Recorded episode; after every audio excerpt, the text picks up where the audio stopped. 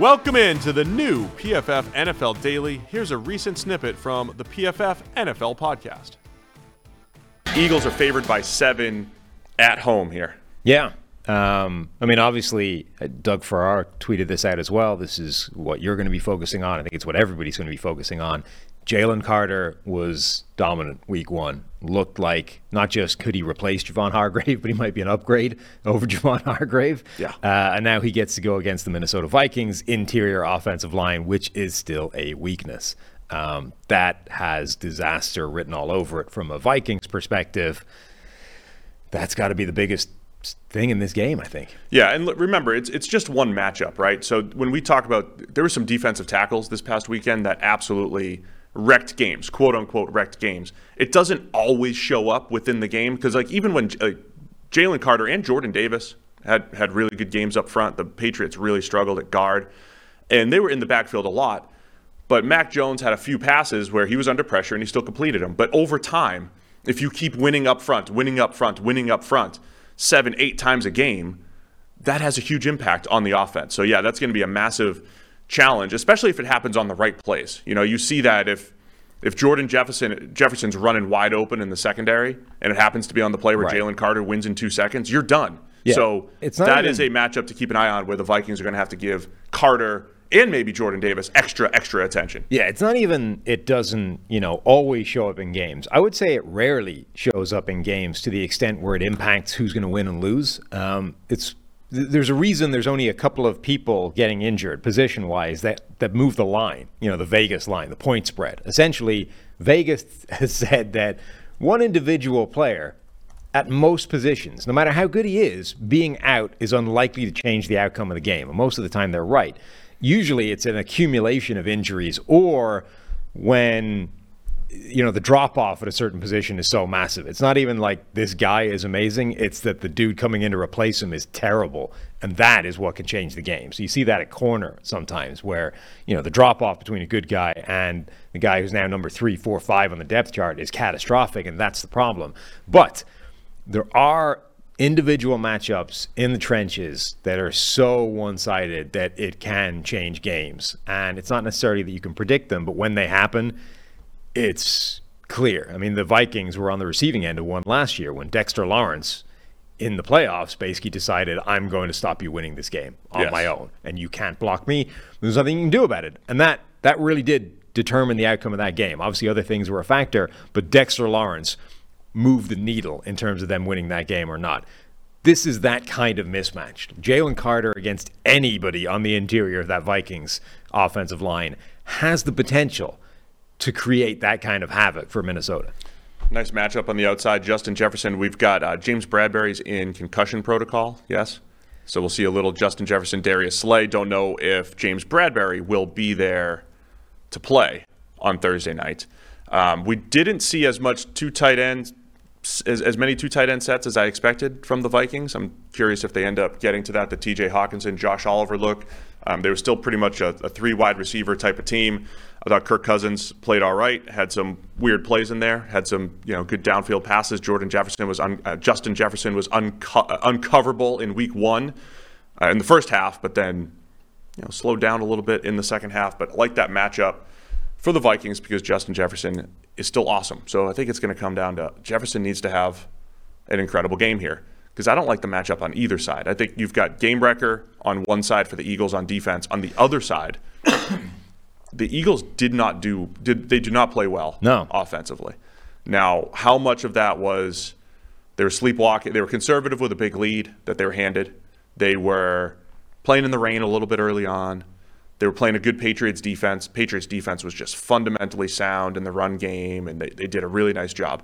Minnesota, on the other hand, do they have the defensive front to stop the Eagles' run game, to handle the offensive line like New England did, and then in the secondary to cover A.J. Brown and DeVonta Smith? I don't love it for Minnesota.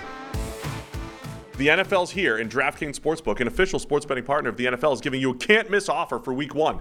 This week, new customers can get $200 in bonus bets instantly. And when you just bet five bucks on any NFL game, DraftKings is hooking everyone up for some game day greatness. All customers can take advantage of two new offers every single game day this September. check check the app. You got to go check the app to see what you get. So download now and use code PFF to sign up. New customers can take home $200 in bonus bets instantly just for betting 5 bucks. That's code PFF only on DraftKings Sportsbook, an official sports betting partner of the NFL. The crown is yours. Gambling gambling problem call 1-800-GAMBLER or visit www.1800gambler.net. Eligibility and deposit restrictions apply. It's interesting. The, the Eagles' performance. So you see, you know, week one power rankings come out, right? And it's it's overreaction season, so everyone goes, "Oh wow, look at this!" After week one, you know, random team with a win, like Dallas goes up to number two or one. Did you see my power rankings? I didn't. No. I put because this is how people do power rankings. Yeah. Not to, I'm just I'm going to add some flavor to what you're saying. All the one and O teams.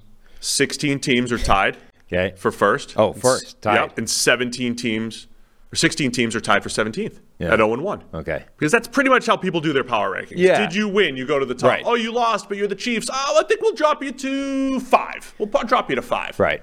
But, you, but usually there's this sort of huge swing of instant reaction, like Dallas shoots up to number one or two on power rankings, right? Um, and and it was all those sort of the the Fields teams. Dallas goes to number one, San Francisco goes to number two, like dominant week one performances. Um, people didn't drop Philadelphia. So I saw power rankings from somebody where the top three teams were in the NFC, which is obviously not what you expect heading into a season where the narrative is, oh, the AFC is incredible, the NFC sucks. Yeah. Um, but and it was San Francisco dominant week one win, Dallas dominant week one win, and then Philadelphia who like stumbled over the line against the Patriots, having built a 16-0 lead early in the game. Um, people didn't ding them for that rough outing. I don't know if it's just because they won or because it's like, you know, we give them some credit in the bank because they made the Super Bowl last year, blah, blah, blah. But, you know, I think that week one performance will put some pressure on them, even if it's only internal, to show up against Minnesota and prove that they are a dominant team and that, like, you know, things are still well. Yeah, I mean, there's there's many reasons not to overreact to week one. Like you shouldn't drop the Eagles that far. There's there's many reasons not to overreact to week one. Here's a few of them. Small sample sizes, obviously, it's only one game. Matchups, right? You had a very specific matchup in week one, and week two will be very different. And then just home field advantage generally. I think the biggest mistakes people make, I say this every single year, is when the home team looks great in week one and then they go on the road in week two and it's like it's a little different, right? Or and vice versa. So the Eagles get to go home in a good matchup against Minnesota where they have some serious advantages with their receivers against Minnesota's cornerbacks, with with the Eagles defensive line against the Vikings pass blockers. I mean, there's a lot of advantages here. That's why the Eagles are favored by seven. So where you leaning here? You get the you get the Vikings who play a lot of close games. Other interesting, or not interesting, notable, I guess, injury concerns. You talked about James Bradberry, uh, questionable with the concussion. Nakobe Dean's going to be out.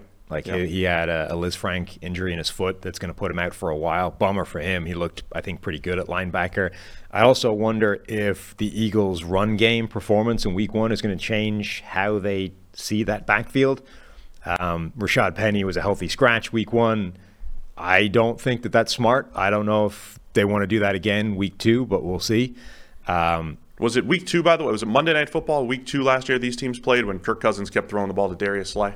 I wouldn't do that if I was Kirk Cousins. I would. I would specifically avoid doing that. Last fact. time these teams played, Minnesota, uh, Philadelphia absolutely handed it to them. And again, that doesn't always matter for the uh, matchup, but it's just it's something to remember. Yeah, and you know, short week. So any of these sort of injuries coming out of week one are potentially bigger problems. Like Christian Darrisaw with an ankle injury. Yeah. you don't have a lot of time to get that ready, and there's a pretty good pass rush coming your way. That could be an issue.